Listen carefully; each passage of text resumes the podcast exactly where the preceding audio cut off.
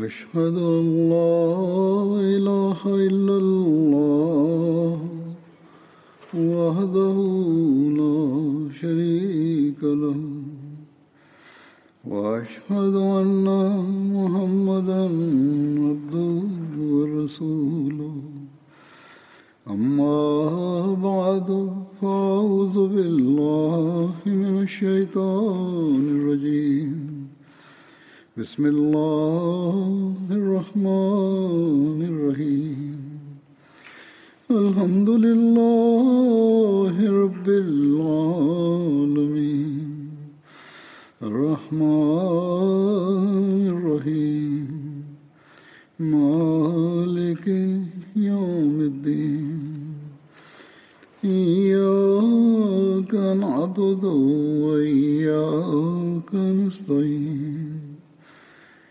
اهدنا الصراط المستقيم صراط الذين أنعمت عليهم غير المغضوب عليهم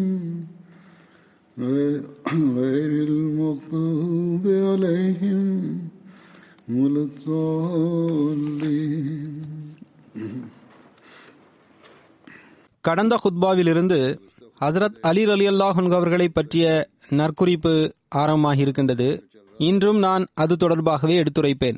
ஹசரத் அலி ரலியல்லாஹு அன்ஹு அவர்களின் சகோதரத்துவ பந்தம் தொடர்பாக அறிவிப்பில் இவ்வாறு வருகின்றது. ஹசரத் நபியல் நாயகம் ஸல்லல்லாஹு அலைஹி வஸல்லம் அவர்கள் ஹசரத் அலி ரலியல்லாஹு அன்ஹு அவர்களை இரண்டு முறை தனது சகோதரராக குறிப்பிட்டுள்ளார்கள். ஹசரத் நபியல் நாயகம் ஸல்லல்லாஹு அலைஹி வஸல்லம் அவர்கள் முஹாஜிரீன்களுக்கு மத்தியில் மக்காவில் சகோதரத்துவத்தை ஏற்படுத்தினார்கள். பின்னர் அன்னார் முஹாஜிரீன்கள் மற்றும் அன்சார்களுக்கு மத்தியில் ஹிஜ்ரத்திற்கு பிறகு மதினாவில் சகோதரத்துவ பந்தத்தை ஏற்படுத்தினார்கள்.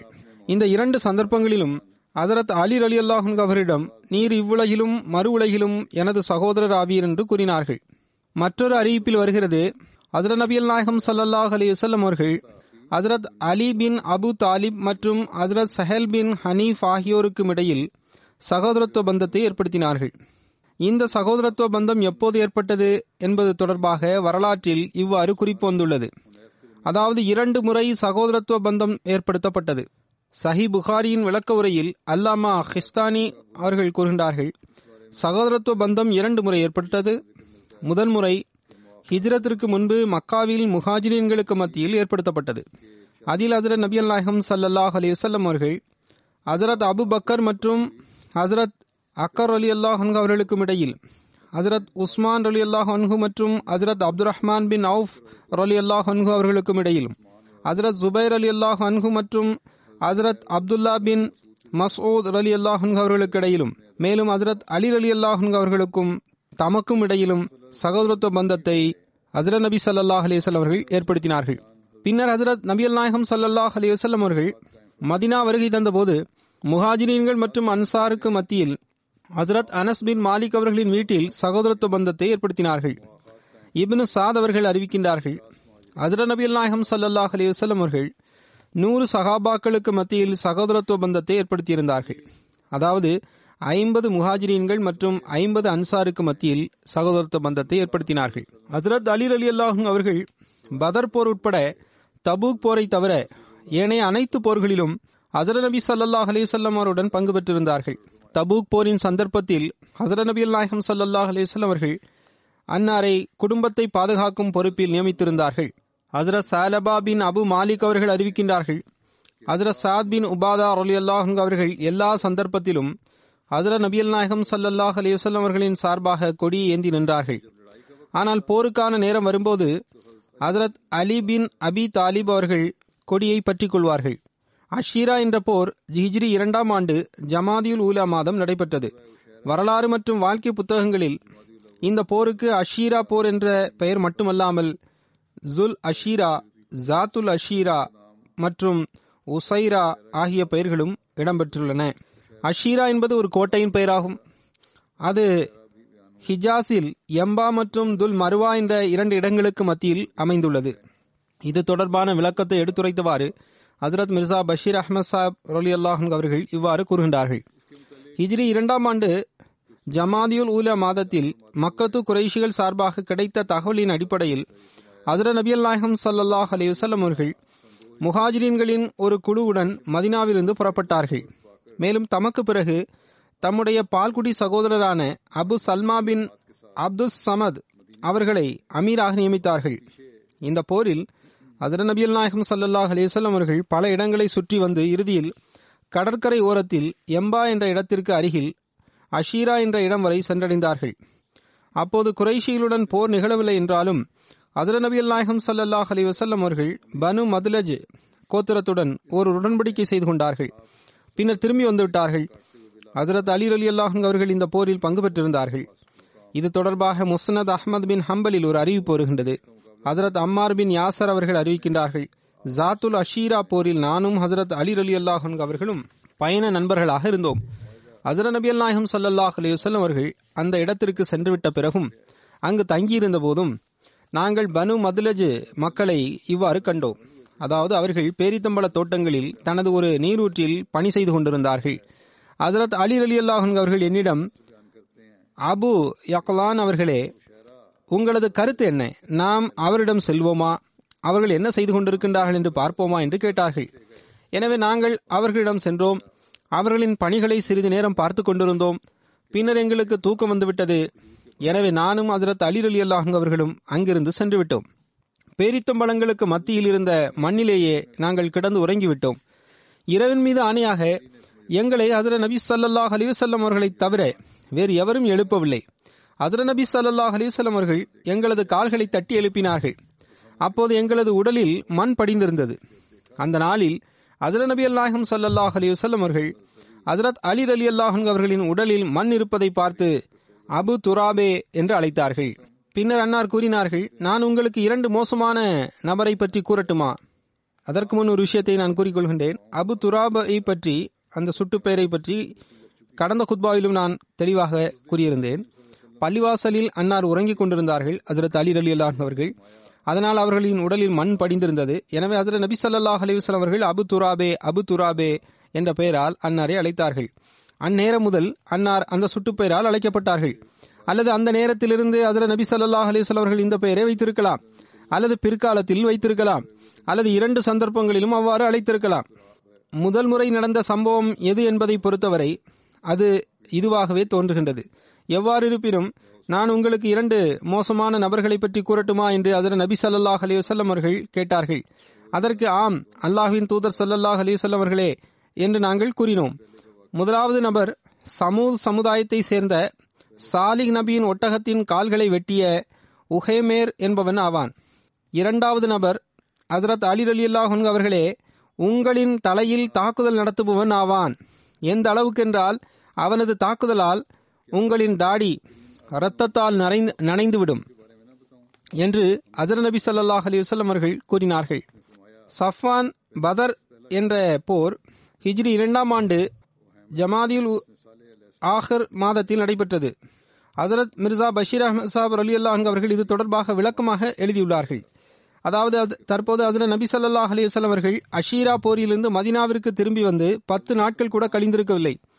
அப்போது மக்காவின் கர்ஸ் பின் ஜாபிர் பஹ்ரி என்ற ஒரு தலைவர் குறைஷிகளின் ஒரு குழுவை அழைத்து கொண்டு மிகவும் புத்திசாலித்தனமாக மதினாவின் மேய்ப்பு தளங்களில் திடீரென தாக்குதல் நடத்தினார். அந்த இடம் நகரத்திலிருந்து வெறும் மூன்று மைல் தொலைவில் தான் அமைந்திருந்தது. அவன் முஸ்லிம்களின் ஒட்டகங்களை எல்லாம் கொள்ளையடித்துக் கொண்டு சென்று விட்டான். ஹஜ்ரத் நபி ஸல்லல்லாஹு அலைஹி வஸல்லம் அவர்களுக்கு அவனுடைய இந்த செயலை பற்றிய தகவல் கிடைத்தவுடன் அன்னார் ஜயித் பின் ஹாரிசா அவர்களை தமக்கு பிறகு அமீராக நியமித்துவிட்டு முஹாஜிரீன்களின் குழு ஒன்றை தன்னுடன் அழைத்து கொண்டு அந்த நபரை பின்தொடர்ந்து பிடிப்பதற்காக சென்றார்கள். பதருக்கு அருகிலுள்ள சஃபான் என்ற இடம் வரை அன்னார் சென்றார்கள். அவனை பின்தொடர்ந்தார்கள். ஆனால் அவன் தப்பித்து வெளியேறிவிட்டான். இந்த போரை பதருல் ஊலா போர் என்றும் கூறுவார்கள். இந்த சந்தர்ப்பத்தில் ஹஜ்ரத் நபி ஸல்லல்லாஹு அலைஹி வஸல்லம் அவர்கள் ஹஜ்ரத் அலி ரலியல்லாஹு அன்ஹு அவர்களுக்கு வெள்ளை கொடியை வழங்கியிருந்தார்கள். பதர் போர் ஹிஜ்ரி இரண்டாம் ஆண்டில் கிறிஸ்துவ ஆண்டான அறுநூத்தி இருபத்தி மூன்றாம் ஆண்டு மார்ச் மாதம் நடைபெற்றது. இந்த குறிப்பில் ஹஜ்ரத் அலி ரலியல்லாஹு அன்ஹு அவர்களை பற்றி இவ்வாறு நற்குறிப்பு கிடைக்கின்றது. ஹஜ்ரத் நபி ஸல்லல்லாஹு அலைஹி வஸல்லம் அவர்கள் ஹஜ்ரத் அலி ரலியல்லாஹு அன்ஹு அவர்கள் ஹஜ்ரத் ஜுபைர், ஹஜ்ரத் சாத் பின் அபி வக்காஸ், ஹசரத் பஸ்பஸ் பின் ஆம்ரு ரலியல்லாஹு அவர்கள் ஆகியோரை இணை வைப்பவர்களை பற்றிய செய்திகளை அறிந்து வருவதற்காக பத்ரில் உள்ள நீரூற்றுவரை அனுப்பி வைத்தார்கள். அவர்கள் அங்கு குறைஷிகள் தங்களது விலங்குகளுக்கு நீரூற்றிக் கொண்டிருப்பதை கண்டார்கள். மேலும் இணை வைப்பவர்களின் அந்த குழுவை பிடித்து ஹசரத் நபி ஸல்லல்லாஹு அலைஹி வஸல்லம் அவரிடம் கொண்டு வந்து நிறுத்தினார்கள். பத்ர் போர் சந்தர்ப்பத்தில் இரண்டு படைகளும் ஒருவரை ஒருவர் எதிர்கொண்ட போது முதன் முதலில் ரபியாவின் இரண்டு மகன்களான ஷேபா உத்துபா மற்றும் வலீத் பின் உத்துபா ஆகிய இருவரும் சண்டைக்காக முன்வந்தார்கள். சண்டையிட ஆரம்பித்தார்கள். அப்போது பனு ஹாரிஸ் கோத்திரத்தின் மூன்று அன்சாரான மாஸ் மற்றும் மவஸ் மற்றும் உஃப்ராவின் மகனான அவுஃப் அவர்கள் சண்டைக்காக முன்னேறினார்கள். அவர்கள் சண்டைக்காக புறப்பட்டார்கள். ஆனால் முஸ்லிம்கள் மற்றும் இணைவிப்பவர்களுக்கு மத்தியில் நடைபெறும் முதல் போட்டியில் அன்சார் பங்கு பெறுவதை ஹஸரத் நபி ஸல்லல்லாஹு அலைஹி வஸல்லம் அவர்கள் விரும்பவில்லை. மாறாக ஹஸரத் நபி ஸல்லல்லாஹு அலைஹி வஸல்லம் அவர்களின் சிறிய தந்தையின் பிள்ளைகள் மற்றும் அன்னாரின் சமுதாயத்தின் புறமிருந்து இந்த மேன்மை வெளிப்பட வேண்டும் என்று அன்னார் விரும்பினார்கள். எனவே ஹஸரத் நபி ஸல்லல்லாஹு அலைஹி வஸல்லம் அவர்கள் வரிசையில் திரும்பி வந்து நிற்குமாறு அன்சாருக்கு கட்டளையிட்டார்கள். மேலும் அவர்களுக்கு நல்ல பல வார்த்தைகளையும் கூறினார்கள். பின்னர் இணை வைப்பவர்கள், முஹம்மது ஸல்லல்லாஹு அலைஹி வஸல்லம் அவர்களே, எங்களுக்கு எதிராக எங்களின் சமுதாயத்தை சார்ந்த எங்களுக்கு சமமான நபர்களை அனுப்பி வைப்பீராக என்றும் கூறினார்கள். அப்போது ஹஸரத் நபி ஸல்லல்லாஹு அலைஹி வஸல்லம் அவர்கள், பனு ஹாஷிமே, எழுந்திருங்கள், உண்மைக்காக போரிடுங்கள். அல்லாஹ் உங்களது நபியை அந்த உண்மையுடன் அனுப்பியிருக்கின்றான். ஆனால் அவர்களோ அல்லாஹின் ஒளியை அணைப்பதற்காக பொய்யுடன் வந்துள்ளார்கள். எனவே Hazrat Hamza bin Abdul Muttalib, Hazrat Ali bin Abi Talib, Hazrat Ubaidah bin Harris ஆகியோர் எழுந்து நின்றனர். அவர்கள் எதிரிகளை நோக்கி முன்னேறினார்கள். அப்போது நாங்கள் உங்களை அடையாளம் காண்பதற்கு நீங்கள் ஏதாவது பேசுங்கள் என்று உத்துபா கூறினான். ஏனென்றால் அதன் காரணமாக அவர்களின் முகங்கள் மறைந்திருந்தன. அப்போது அல்லாஹ் மற்றும் அவனது தூதரின் சிங்கமாகிய நான் அப்துல் முத்தலிபின் மகனாகிய ஹம்சா ஆவேன் என்று கூறினார்கள். அப்போது உத்துபா நல்ல போட்டியாளர் ஆவார் என்று கூறினான். இரண்டு பேரும் நல்ல போட்டியாளர்களாக இருந்தனர். அப்போது உத்துபா தனது மகன்களிடம் கூறினான், வலியே எழுந்திரு, வலிதே எழுந்திரு என்று கூறினான். ஹஸரத் அலி அவர்கள் சண்டைக்காக அவனுடன் சென்றார்கள். இருவருக்கும் இடையில் வாள் சண்டை நடைபெற்றது. ஹஸரத் அலி ரலியல்லாஹு அன்ஹு அவர்கள் அவனை கொன்று விட்டார்கள். பின்னர் உத்துபா வந்து நின்றான். அவனுக்கு எதிராக ஹஸரத் ஹம்சா அவர்கள் வந்தார்கள். பின்னர் அவர்கள் இருவருக்கும் இடையில் வாள் சண்டை நடைபெற்றது. பின்னர் ஹஸரத் ஹம்சா அவர்கள் அவனை கொன்று விட்டார்கள். பின்னர் ஷேபா எழுந்து நின்றான். அவனுக்கு எதிரில் ஹஸரத் உபைதா பின் ஹாரிஸ் ரலியல்லாஹு அன்ஹு அவர்கள் சென்றார்கள். ஹஸரத் உபைதா அவர்கள் அந்த நேரத்தில் ஹஸரத் நபி ஸல்லல்லாஹு அலைஹி வஸல்லம் அவர்களின் சஹாபாக்களில் மிகவும் வயதானவராக இருந்தார்கள். ஷேபா ஹஸரத் உபைதா அவர்களின் காலில் வாளை வீசினான். அது அன்னாரின் கால்களின் பின்புறத்தில் இருந்த சதையை கிழித்தது. ஹஸரத் ஹம்சா மற்றும் ஹஸரத் அலி அவர்கள் ஷேபா மீது தாக்குதல் தொடுத்து அவனை கொலை செய்து விட்டனர். இந்த இரண்டு அறிவிப்புகளுக்கும் முன்பும் கூறப்பட்டிருக்கின்றது. சில பகுதியை இப்போதும் எடுத்துரைத்து விடுகின்றேன். ஒரு அறிவிப்பில் வருகின்றது, அது இவ்வாறு நமக்கு கிடைக்கின்றது. ஹஸரத் அலி ரலியல்லாஹு அன்ஹு அவர்கள் அதனை எடுத்துரைத்திருக்கின்றார்கள். உத்பா பின் ரபியா மற்றும் அவனது கடைசி மகன் மற்றும் சகோதரன் ஆகியோர் போருக்காக வந்தனர். மேலும் எமக்கு எதிராக போர் புரிய எவர் இருக்கின்றார் என்று அவன் உரத்த குரலில் அறைகூவல் விடுத்தான். அப்போது அன்சாரின் பல இளைஞர்கள் அவனுக்கு பதிலளித்தனர். அப்போது நீங்கள் யார் என உத்துபா கேட்டான். அதற்கு நாங்கள் அன்சார் ஆவோம் என்று அவர்கள் கூறினர். அதற்கு எங்களுக்கும் உங்களுக்கும் இடையில் எந்த தொடர்பும் இல்லை. நாங்கள் எங்களது சிறிய தந்தையின் மகன்களுடன் போர் புரிவதற்கு எண்ணம் கொண்டுள்ளோம் என்று கூறினான். அப்போது ஹஸரத் நபி ஸல்லல்லாஹு அலைஹி வஸல்லம் அவர்கள் கூறினார்கள், ஹம்சாவே எழுந்திருங்கள், அலியே எழுந்திருங்கள், உபைதா பின் ஹாரிஸே முன்னேறுங்கள் என்று கூறினார்கள். அப்போது ஹம்சா அவர்கள் உத்துபாவை நோக்கி முன்னேறினார்கள். நான் ஷேபாவை நோக்கி முன்னேறினேன் என்று ஹஸரத் அலி ரலியல்லாஹு அன்ஹு அவர்கள் கூறினார்கள். மேலும் உபைதா மற்றும் வலீத் ஆகியோருக்கும் இடையில் சண்டை நடந்தது. இருவரும் ஒருவர் மற்றவரை கடுமையாக காயப்படுத்தினர். பின்னர் நாங்கள் வலீதின் பக்கம் கவனம் செலுத்தினோம். மேலும் அவனை கொன்று விட்டோம். மேலும் உபைதா அவர்களை போர் மைதானத்திலிருந்து நாங்கள் தூக்கி கொண்டு வந்து விட்டோம். ஹஸரத் அலி ரலியல்லாஹு அன்ஹு அவர்கள் பத்ர் போர் பற்றி கூறுகின்றார்கள். அதில் நிராகரிப்பாளர்களின் எண்ணிக்கை முஸ்லிம்களை காட்டிலும் மிக அதிகமாக இருந்தது. ஹஸரத் நபி ஸல்லல்லாஹு அலைஹி வஸல்லம் அவர்கள் இரவு முழுவதும் இறைவனின் சன்னிதானத்தில் பணியுடன் துஆக்களும் மன்றாடுதலும் செய்வதில் மிக மும்முரமாக இருந்தார்கள். ஆனால் நிராகரிப்பாளர்களின் படைகள் எங்களுக்கு அருகில் வந்ததும் நாங்கள் அவர்களுக்கு முன்னால் அணிகளை வகுத்து வரிசையாக நின்றதும் ஒருவரின் பார்வைப்பட்டது. அவன் சிகப்பு ஒட்டகத்தின் மீது அமர்ந்திருந்தான். மேலும் மக்களுக்கு மத்தியில் அவனது சவாரி சென்று கொண்டிருந்தது. அப்போது ஹஸரத் நபி ஸல்லல்லாஹு அலைஹி வஸல்லம் அவர்கள், ஹம்சாவே, நிராகரிப்பாளர்களுக்கு அருகில் இருக்கக்கூடியவரிடம் சிவப்பு ஒட்டகத்தில் அமர்ந்திருப்பவன் யார் என்று கேட்கும்படி கூறினார்கள். மேலும் அவன் என்ன கூறிக்கொண்டிருக்கின்றான் என்று வினவும்படியும் கூறினார்கள். அந்த நேரத்தில் ஹசரத் ஹம்சா அவர்களும் முன்னால் வந்துவிட்டார்கள். அவர்கள் அதற்கு அந்த நபர் அந்த நபர் உத்பா பின் ரபி ஆவான் என்றும் அவன் நிராகரிப்பாளர்களை போரிலிருந்து தடுத்து கொண்டிருக்கின்றான் என்றும் கூறினார்கள். அதற்கு பதிலாக அவனிடம் அபு ஜஹல் கூறினான், நீங்கள் கோழைகளாவீர்கள், சண்டைக்கு அஞ்சுகின்றீர்கள். கோழை யார் என்று இன்று நான் பார்த்து கொள்கின்றேன். எவ்வாறு இருப்பினும் அன்னார் இந்த போரில் பங்கு பெற்றிருந்தார்கள். ஹசரத் அலி ரலியல்லாஹு அன்ஹு அவர்கள் அறிவிக்கின்றார்கள், ஹசரத் நபி ஸல்லல்லாஹு அலைஹி வஸல்லம் அவர்கள் பதர் சந்தர்ப்பத்தில் என்னை பற்றியும் ஹசரத் அபுபக்கர் அவர்களை பற்றியும் இவ்வாறு கூறினார்கள், உங்கள் இருவரில் ஒருவரின் வலப்பக்கத்தில் ஹசரத் ஜிப்ரீல் அலைஹிஸ்ஸலாம் அவர்களும் மற்றவரின் இடப்பக்கத்தில் ஹசரத் மீகாயில் அவர்களும் உள்ளனர். மேலும் ஹசரத் இஸ்ராஃபீல் என்பவர் பெரும் வானவராவார். அவர் போர் நேரத்தில் வருகை தருகின்றார். மேலும் அவர் வரிசையில் போர் மைதானத்தில் இருக்கின்றார். ஹசரத் மிர்சா பஷீர் அஹமது சாப் அவர்கள் பதர் போரை பற்றி குறிப்பிட்டவாறு இவ்வாறு எழுதுகின்றார்கள். ஹசரத் அலி ரலியல்லாஹு அன்ஹு அவர்கள் கூறுகின்றார்கள், நான் போரிட்டுக் கொண்டிருக்கும் போது எனக்கு ஹசரத் நபி ஸல்லல்லாஹு அலைஹி வஸல்லம் அவர்களை பற்றிய எண்ணம் தோன்றியது. எனவே நான் அன்னாரின் கூடாரத்தின் பக்கம் ஓடோடி சென்று விட்டேன். ஆனால் நான் சென்ற போதெல்லாம் ஹசரத் நபி ஸல்லல்லாஹு அலைஹி வஸல்லம் அவர்கள் சஜிதாவில் மன்றாடி கொண்டிருப்பதையே நான் கண்டேன். யா ஹையூ யா கையூம் என்ற வார்த்தைகளே அன்னாரின் நாவிலிருந்து வெளிப்பட்டு கொண்டிருந்ததை நான் கண்டேன், செவியுற்றேன். அதாவது, எனது உயிருள்ள இறைவா, வாழ்க்கையை வழங்குவாயாக என்றே அன்னார் துவா செய்து கொண்டிருந்தார்கள். ஹசரத் அபூபக்கர் ரலியல்லாஹு அன்ஹு அவர்கள் ஹசரத் நபி ஸல்லல்லாஹு அலைஹி வஸல்லம் அவர்களின் இந்த நிலையை கண்டு நிம்மதி இழந்திருந்தார்கள்.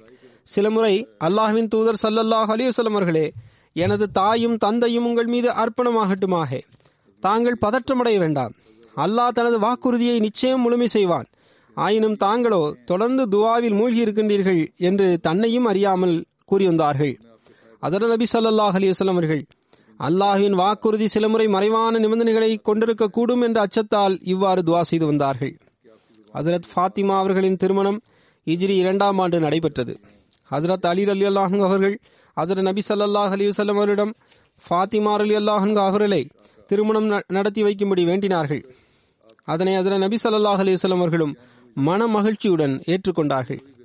ஹசரத் அனஸ் அவர்கள் அறிவிக்கின்றார்கள், ஹசரத் அபுபக்கர் மற்றும் ஹசரத் உமர் ரலியல்லாஹு அன்ஹு ஆகிய இருவரும் ஹசரத் நபி ஸல்லல்லாஹு அலைஹி வஸல்லம் அவரிடத்தில் ஹசரத் ஃபாத்திமா ரலியல்லாஹு அன்ஹா அவர்களை திருமணம் முடித்து வைக்கும்படி வேண்டினார்கள்.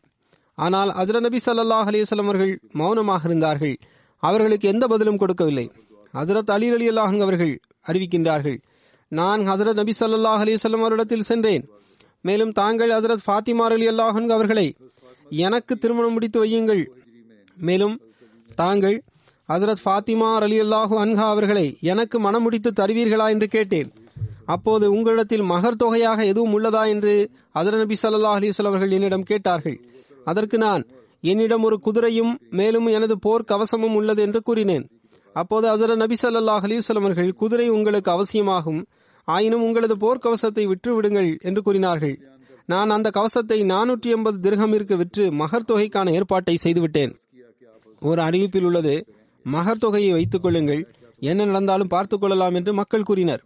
ஹஜ்ரத் நபி ஸல்லல்லாஹு அலைஹி வஸல்லம் அவர்கள், முதலில் மகர் தொகைக்கான ஏற்பாட்டை செய்யுங்கள் என்றே கூறினார்கள். இதன் பொருள், மகர் தொகையானது உடனடியாக செலுத்தப்பட வேண்டிய ஒன்றாகும். அது பெண்களுக்குரிய உரிமையாகும். பெண்கள் மகர் தொகையை முதலிலேயே கேட்கின்றார்கள். ஆனால் நாங்கள் மிக மகிழ்ச்சியுடன் குடும்பத்தில் வாழ்ந்து வருகின்றோம் என்று எனக்கு சிலர் கடிதம் எழுதுகின்றார்கள். பெண்கள் மகர் தொகையை கொடுக்குமாறு கேட்கின்றார்கள் என்றால் அது அவர்களது உரிமையாகும். அதை உடனடியாக அப்போதை கொடுத்து விட வேண்டும். இல்லை என்றால் அதன் காரணமாக சண்டைகள் ஆரம்பமாகிவிடும். இதற்கு மன விளக்குகள் வரை காத்திருக்க வேண்டிய அவசியமில்லை. ஹொலா தலாக் வரை காத்திருந்து அந்த தொகையை செலுத்த வேண்டும் என்பது அல்ல, மாறாக உடனே அந்த மகர் தொகையை கொடுத்து விடுவது அவசியமாகும். எவ்வாறு இருப்பினும் ஒரு அறிவிப்பில் உள்ளது, ஹசரத் அலி ரலியல்லாஹு அன்ஹு அவர்கள் கவசத்தை ஹசரத் உஸ்மான் ரலியல்லாஹு அன்ஹு அவரிடம் விற்றுவிட்டார்கள். ஹசரத் உஸ்மான் ரலியல்லாஹு அன்ஹு அவர்கள் அதற்குரிய விலையையும் கொடுத்து விட்டார்கள். மேலும் கவசத்தையும் ஹசரத் அலி அவரிடம் திருப்பி ஒப்படைத்து விட்டார்கள். ஹசரத் அலி ரலியல்லாஹு அன்ஹு அவர்கள் கூறுகின்றார்கள், நான் அந்த தொகையை எடுத்துக்கொண்டேன். மேலும் அதனை ஹசரத் நபி ஸல்லல்லாஹு அலைஹி வஸல்லம் அவர்களின் மடியில் வைத்து விட்டேன். ஹசரத் நபி ஸல்லல்லாஹு அலைஹி வஸல்லம் அவர்கள் அதிலிருந்து உள்ளங்கை அளவு பணத்தை எடுத்து பிலால் ரலியல்லாஹு அன்ஹு அவரிடம் கொடுத்து அனுப்பி வைத்தார்கள். மேலும் கூறினார்கள், இந்த பணத்திலிருந்து கொஞ்சம் நறுமணத்தை வாங்கி வாருங்கள். மேலும் சில மக்களுக்கு வழிகாட்டினார்கள், நீங்கள் ஹசரத் ஃபாத்திமா அவர்களுக்கான சீர் சாமான்களை ஆயத்தம் செய்யுங்கள். எனவே ஹசரத் ஃபாத்திமா அவர்களுக்கு ஒரு கட்டிலும் தோளாலான ஒரு தலையணையும் அதில் பேரித்தம்பள இலைகளும் நிரப்பப்பட்டிருந்தன. இவை அனைத்தும் ஆயத்தம் செய்யப்பட்டது. ஒரு அறிவிப்பில் வருகின்றது, ஹசரத் அலி ரலியல்லாஹு அன்ஹு அவர்களுடன் இந்த திருமணத்தை நிச்சயித்தவாறு ஹசரத் நபி ஸல்லல்லாஹு அலைஹி வஸல்லம் அவர்கள் இவ்வாறு கூறினார்கள், நான் இவ்வாறு செய்ய வேண்டும் என எனது இறைவன் எனக்கு கட்டளையிட்டிருக்கின்றான். தனது மகளை திருமணம் முடித்து அனுப்பி வைத்தவுடன் ஹசரத் நபி ஸல்லல்லாஹு அலைஹி வஸல்லம் அவர்கள் ஹசரத் அலி ரலியல்லாஹு அன்ஹு அவரிடம் இவ்வாறு கூறினார்கள், ஹசரத் ஃபாத்திமா அவர்கள் உங்களிடம் வருகை தந்த பிறகு நான் வரும் வரை எதுவும் அவரிடம் பேச வேண்டாம். ஆக ஹசரத் ஃபாத்திமா அவர்கள் ஹசரத் உம்மே ஐமன் அவருடன் ஹசரத் அலி ரலியல்லாஹு அன்ஹு அவருடைய வீட்டிற்கு சென்றார்கள். மேலும் வீட்டின் ஒரு ஓரத்தில் அமர்ந்து கொண்டார்கள். ஹசரத் அலி அவர்கள் கூறினார்கள், நானும் ஒரு பக்கம் அமர்ந்து கொண்டேன். பின்னர் ஹசரத் நபி ஸல்லல்லாஹு அலைஹி வஸல்லம் அவர்கள் வருகை தந்தார்கள். எனது சகோதரர் இங்கு இருக்கின்றாரா என்று ஹசரத் நபி ஸல்லல்லாஹு அலைஹி வஸல்லம் அவர்கள் கேட்டார்கள். தங்களின் சகோதரருடன் தாங்கள் தங்களின் மகளை திருமணம் முடித்து வைத்துள்ளீர்கள் அல்லவா என்று உம்மே ஐமன் அவர்கள் கேட்டார்கள். ஹசரத் நபி ஸல்லல்லாஹு அலைஹி வஸல்லம் அவர்கள் ஆம் என்று கூறி உள்ளே வருகை தந்தார்கள். எனக்கு தண்ணீர் கொண்டு வாருங்கள் என்று ஹசரத் ஃபாத்திமா அவரிடம் கூறினார்கள். அன்னார் எழுந்து நின்றார்கள். இதுபோன்ற உறவில் திருமணம் நடக்க முடியும். ஏனென்றால் ஹசரத் அலி அவர்கள் ஹசரத் நபி ஸல்லல்லாஹு அலைஹி வஸல்லம் அவர்களுடன் உடன் பிறந்த சகோதரர் கிடையாது. வீட்டில் வைக்கப்பட்டிருந்த ஒரு குவளையில் அன்னார் தண்ணீர் கொண்டு வந்தார்கள். ஹசரத் நபி ஸல்லல்லாஹு அலைஹி வஸல்லம் அவர்கள் அதனை பெற்றுக்கொண்டார்கள். அதனை கொண்டு வாய் கொப்பளித்தார்கள். ஹசரத் ஃபாத்திமா ரலியல்லாஹு அன்ஹா அவர்களிடம் முன்னே வாருங்கள் என்று கூறினார்கள். அன்னார் முன்னே வந்தார்கள். ஹசரத் நபி ஸல்லல்லாஹு அலைஹி வஸல்லம் அவர்கள் அன்னார் மீதும் அன்னாரின் தலையின் மீதும் சற்று தண்ணீரை தெளித்தார்கள். பின்னர் இவ்வாறு துவா செய்தார்கள், அல்லாஹ்வே, நான் இவர்களையும் இவர்களின் சந்ததிகளையும் விரட்டப்பட்ட ஷைத்தானிடமிருந்து உமது பாதுகாப்பில் ஒப்படைக்கின்றேன். பின்னர் திரும்பி நிற்குமாறு ஹசரத் நபி ஸல்லல்லாஹு அலைஹி வஸல்லம் அவர்கள் அன்னாரிடம் கூறினார்கள். அன்னார் திரும்பி நின்றபோது ஹசரத் நபி ஸல்லல்லாஹு அலைஹி வஸல்லம் அவர்கள் அன்னாரின் தோள்களில் தண்ணீரை தெளித்தார்கள். இதேபோன்று ஹசரத் அலி ரலியல்லாஹு அன்ஹு அவர்களுடனும் ஹசரத் நபி ஸல்லல்லாஹு அலைஹி வஸல்லம் அவர்கள் நடந்து கொண்டார்கள். பின்னர் ஹசரத் அலி ரலியல்லாஹு அன்ஹு அவர்களிடம், நீங்கள் உங்களது மனைவியிடம் அல்லாஹ்வின் பெயருடனும் பரக்கத்துடனும் செல்லுங்கள் என்று கூறினார்கள். ஹசரத் ஆயிஷா மற்றும் ஹசரத் உம்மே சல்மா ஆகியோர் கூறுகின்றனர், ஹசரத் நபி ஸல்லல்லாஹு அலைஹி வஸல்லம் அவர்கள் எங்களிடம் ஹசரத் ஃபாத்திமா அவர்களை ஆயத்தம் செய்யும்படி கூறினார்கள். எந்த அளவுக்கு என்றால், நாங்கள் அவர்களை ஹசரத் அலி ரலியல்லாஹு அன்ஹு அவரிடம் அழைத்து சென்றோம். எனவே வீட்டிற்கு வந்தோம். மேலும் அவர்களுக்காக ஃபத்ஹா என்ற தலையணையையும் ஆயத்தம் செய்தோம். நாங்கள் எங்களது கைகளாலேயே அதனை தைத்தோம். பேரித்தம்பழம் மற்றும் உலர் திராட்சை ஆகியவற்றை உண்பதற்காகவும் இனிப்பான நீரை குடிப்பதற்காகவும் ஆயத்தம் செய்தோம். பின்னர் தடி ஒன்றை எடுத்துக்கொண்டு ஒற்றை கோடு ஒன்றை வரைந்தோம். பின்னர் ஒரு இடத்தில் அறையின் ஓரத்தில் அவர்களை அமர வைத்தோம். அங்கு ஆடைகளை தொங்க விடும்படியும் மேலும் அதில் தண்ணீர் பானத்தை தொங்க விடுவதற்கான ஏற்பாட்டும் செய்யப்பட்டிருந்தது. ஹசரத் ஃபாத்திமா ரலியல்லாஹு அன்ஹா அவர்களின் திருமணத்தை விட சிறந்த திருமணத்தை வேறெவரின் திருமணமாக நான் கண்டதில்லை என்று அன்னார் கூறுகின்றார்கள். வலிமா விருந்தில் பேரித்தம்பழங்களும் பாலாடை கட்டிகளும் ஹேஸ் என்ற ஒரு வகையான உணவும் அடங்கியிருந்தன. ஹேஸ் என்பது பேரித்தம்பழம், நெய் மற்றும் பாலாடை கட்டி ஆகியவற்றால் செய்யப்படும் ஒரு வகை பண்டமாகும். ஹசரத் அஸ்மா பின்த் உமைஸ் அவர்கள் அறிவிக்கின்றார்கள், அந்த காலத்தில் இதைவிட சிறந்த வலிமா விருந்து வேறு எந்த விருந்தாகவும் இருந்ததில்லை. ஹசரத் ஃபாத்திமா மற்றும் ஹசரத் அலி அவர்களின் திருமணத்தை பற்றி குறிப்பிட்டவாறு சீரத் காத்தமுன் நபியின் என்ற நூலில் இவ்வாறு இடம்பெற்றுள்ளது. ஹசரத் ஃபாத்திமா அவர்கள் ஹசரத் கதீஜா அவர்கள் மூலமாக ஹசரத் நபி ஸல்லல்லாஹு அலைஹி வஸல்லம் அவர்களுக்கு பிறந்த பிள்ளைகளில் மிகவும் சிறிய பிள்ளையாக இருந்தார்கள். ஹசரத் நபியல் நாயகம் ஸல்லல்லாஹு அலைஹி வஸல்லம் அவர்கள் தனது பிள்ளைகளில் எல்லாரையும் விட ஹசரத் ஃபாத்திமா அவர்கள் மீது மிகவும் அன்பு கொண்டிருந்தார்கள். தனது தனிப்பட்ட சிறப்புகளின் காரணமாகவே இந்த தனிப்பட்ட அன்பின் தனித்தன்மைக்கு எல்லாரையும் விட அதிக தகுதியுடையவராக அன்னார் இருந்தார்கள். அப்போது அன்னாரின் வயது சற்று ஏறக்குறைய பதினைந்து வயதாக இருந்தது. திருமணத்திற்கான வரன்கள் வரத் தொடங்கியிருந்தன. முதன் முதலில் ஹசரத் ஃபாத்திமா அவர்களுக்காக ஹசரத் அபுபக்கர் அவர்கள் விண்ணப்பம் செய்தார்கள். ஆனால் ஹசரத் நபி ஸல்லல்லாஹு அலைஹி வஸல்லம் அவர்கள் மறுத்துவிட்டார்கள். பின்னர் ஹசரத் உமர் அவர்கள் விண்ணப்பித்தார்கள். ஆனால் அவர்களின் விண்ணப்பமும் ஒப்புக்கொள்ளப்படவில்லை. அதன் பிறகு ஹசரத் நபி ஸல்லல்லாஹு அலைஹி வஸல்லம் அவர்களின் விருப்பம் ஹசரத் அலி ரலியல்லாஹு அன்ஹு அவர்களின் மீது இருப்பதை அறிந்து கொண்டார்கள். ஹசரத் அலி ரலியல்லாஹு அன்ஹு அவரிடம் கூறினார்கள், நீங்கள் ஃபாத்திமா அவர்களை மணமுடிக்க விண்ணப்பம் செய்யுங்கள். ஹசரத் அலி ரலியல்லாஹு அன்ஹு அவர்கள் கூறினார்கள், நானும் முதலில் ஆசைப்பட்டிருந்தேன். ஆனால் வெட்கத்தின் காரணமாக பிறகு மௌனமாகிவிட்டேன். இருப்பினும் உடனடியாக ஹசரத் நபி ஸல்லல்லாஹு அலைஹி வஸல்லம் இடத்தில் சென்றார்கள். பின்னர் விண்ணப்பித்து விட்டார்கள். மற்றொரு பக்கம் ஹசரத் நபி ஸல்லல்லாஹு அலைஹி வஸல்லம் அவர்களுக்கு வஹீயின் மூலமாக இறைவனிடமிருந்து இந்த சைகையும் கிடைத்திருந்தது. அதாவது ஹசரத் ஃபாத்திமாவின் திருமணம் ஹசரத் அலி ரலியல்லாஹு அன்ஹு அவருடன் நடைபெற வேண்டும் என்பதுதான் அந்த செய்தியாக இருந்தது. எனவே ஹசரத் அலி ரலியல்லாஹு அன்ஹு அவர்கள் விண்ணப்பித்தார்கள். அப்போது எனக்கு இது தொடர்பாக ஏற்கனவே இறைவனிடமிருந்து இறை வழிகாட்டல்கள் கிடைத்திருந்தது என்று ஹஜ்ரத் நபி ஸல்லல்லாஹு அலைஹி வஸல்லம் அவர்களும் கூறினார்கள். பின்னர் ஹஜ்ரத் நபி ஸல்லல்லாஹு அலைஹி வஸல்லம் அவர்கள் ஹஜ்ரத் ஃபாத்திமாவிடம் கேட்டார்கள். அவர்களோ வெட்கத்தின் காரணமாக மௌனமாக இருந்தார்கள். இதுவும் ஒரு வகையில் சம்மதத்திற்கான ஒரு வெளிப்பாடாகும். மேலும் ஹஜ்ரத் நபி ஸல்லல்லாஹு அலைஹி வஸல்லம் அவர்கள் முஹாஜிரின் மற்றும் அன்சாரின் ஒரு கூட்டத்தை ஒன்று கூட்டி ஹஜ்ரத் அலி ரலியல்லாஹு அன்ஹு மற்றும் ஹஜ்ரத் ஃபாத்திமா ரலியல்லாஹு அன்ஹா அவர்களின் திருமணத்தை நடத்தி வைத்தார்கள். இந்த சம்பவம் ஹிஜ்ரி இரண்டாம் ஆண்டில் ஆரம்பத்தில் நடைபெற்றது அல்லது இடைப்பட்ட காலத்தில் நடந்த ஒன்றாகும். இதன் பிறகு பதர் போர் ஆரம்பமாகியிருந்தது. ஹிஜ்ரி இரண்டாம் ஆண்டு துல்ஹஜ் மாதம் இரண்டாம் தேதி மணப்பெண்ணை அனுப்பி வைப்பதற்கான ஏற்பாடும் நடந்தது. ஹஜ்ரத் நபி ஸல்லல்லாஹு அலைஹி வஸல்லம் அவர்கள், உங்களிடம் மகர் தொகையாக கொடுப்பதற்கு எதுவும் உள்ளதா இல்லையா என்று ஹஜ்ரத் அலி ரலியல்லாஹு அன்ஹு அவரிடம் கேட்டார்கள். இதற்கு முன்பு நான் கூறிய தோட்டத்தின் சம்பவம் திருமணத்திற்கு முன் நிகழ்ந்த சம்பவமாகும். நான் சரியாக கூறியிருந்தேன். ஹஜ்ரத் அலி ரலியல்லாஹு அன்ஹு அவர்களை அழைத்து, உங்களிடம் மகர் தொகையாக கொடுப்பதற்கு எதுவும் உள்ளதா என ஹஜ்ரத் நபி ஸல்லல்லாஹு அலைஹி வஸல்லம் அவர்கள் கேட்டார்கள். ஹஜ்ரத் அலி ரலியல்லாஹு அன்ஹு அவர்கள் கூறினார்கள், அல்லாஹ்வின் தூதர் ஸல்லல்லாஹு அலைஹி வஸல்லம் அவர்களே, என்னிடம் எதுவும் இல்லை. அப்போது ஹஜ்ரத் நபி ஸல்லல்லாஹு அலைஹி வஸல்லம் அவர்கள், நான் பதர் போரின் போது வெற்றி செல்வமாக வழங்கிய அந்த கவசத்தை எங்கே என்று கேட்டார்கள். அது என்னிடம்தான் உள்ளது என்று ஹஜ்ரத் அலி ரலியல்லாஹு அன்ஹு அவர்கள் கூறினார்கள். அப்போது ஹஜ்ரத் நபி ஸல்லல்லாஹு அலைஹி வஸல்லம் அவர்கள், ஆம், அதை எடுத்து வாருங்கள் என்று கூறினார்கள். எனவே அந்த கவசம் நானூற்றி எண்பது திரகம் பணத்திற்கு விற்கப்பட்டது. ஹஜ்ரத் நபி ஸல்லல்லாஹு அலைஹி வஸல்லம் அவர்கள் அந்த தொகையிலிருந்து திருமணத்திற்கான செலவிற்கான ஏற்பாட்டை செய்தார்கள். மேலும் ஹஜ்ரத் ஃபாத்திமா அவர்களுக்கு ஹஜ்ரத் நபி ஸல்லல்லாஹு அலைஹி வஸல்லம் அவர்கள் சீராக கொடுத்த பொருட்கள் இவையாகும்: ஒரு தடித்த போர்வை, ஒரு தோளாலான தலையணை, அதற்குள் பேரித்தம்பள மரத்தின் காய்ந்த இலைகள் ஆகியவை நிரப்பப்பட்டிருந்தன. மேலும் தண்ணீர் பை ஒன்றும் கொடுக்கப்பட்டது. ஒரு அறிவிப்பில் வருகின்றது, ஹஜ்ரத் நபி ஸல்லல்லாஹு அலைஹி வஸல்லம் அவர்கள் ஹஜ்ரத் ஃபாத்திமா அவர்களுக்கு கொடுத்த சீர்வரிசையில் ஒரு ஆட்டுரலும் இடம்பெற்றிருந்தது.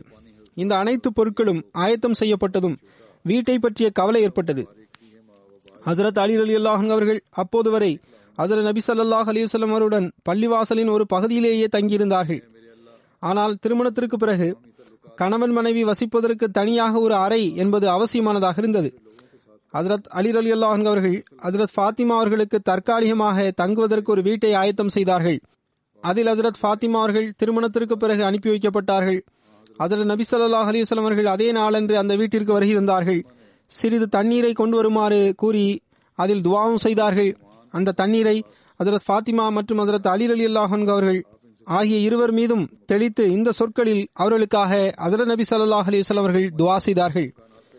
துவாவின் பொருள்: அல்லாஹ்வே, ஹஜ்ரத் ஃபாத்திமா மற்றும் ஹஜ்ரத் அலி ரலியல்லாஹு அன்ஹு அவர்களின் இந்த தொடர்புகளில் பரக்கத்தை வழங்குவாயாக, அவர்களின் சந்ததிகளிலும் பரக்கத்தை வழங்குவாயாக.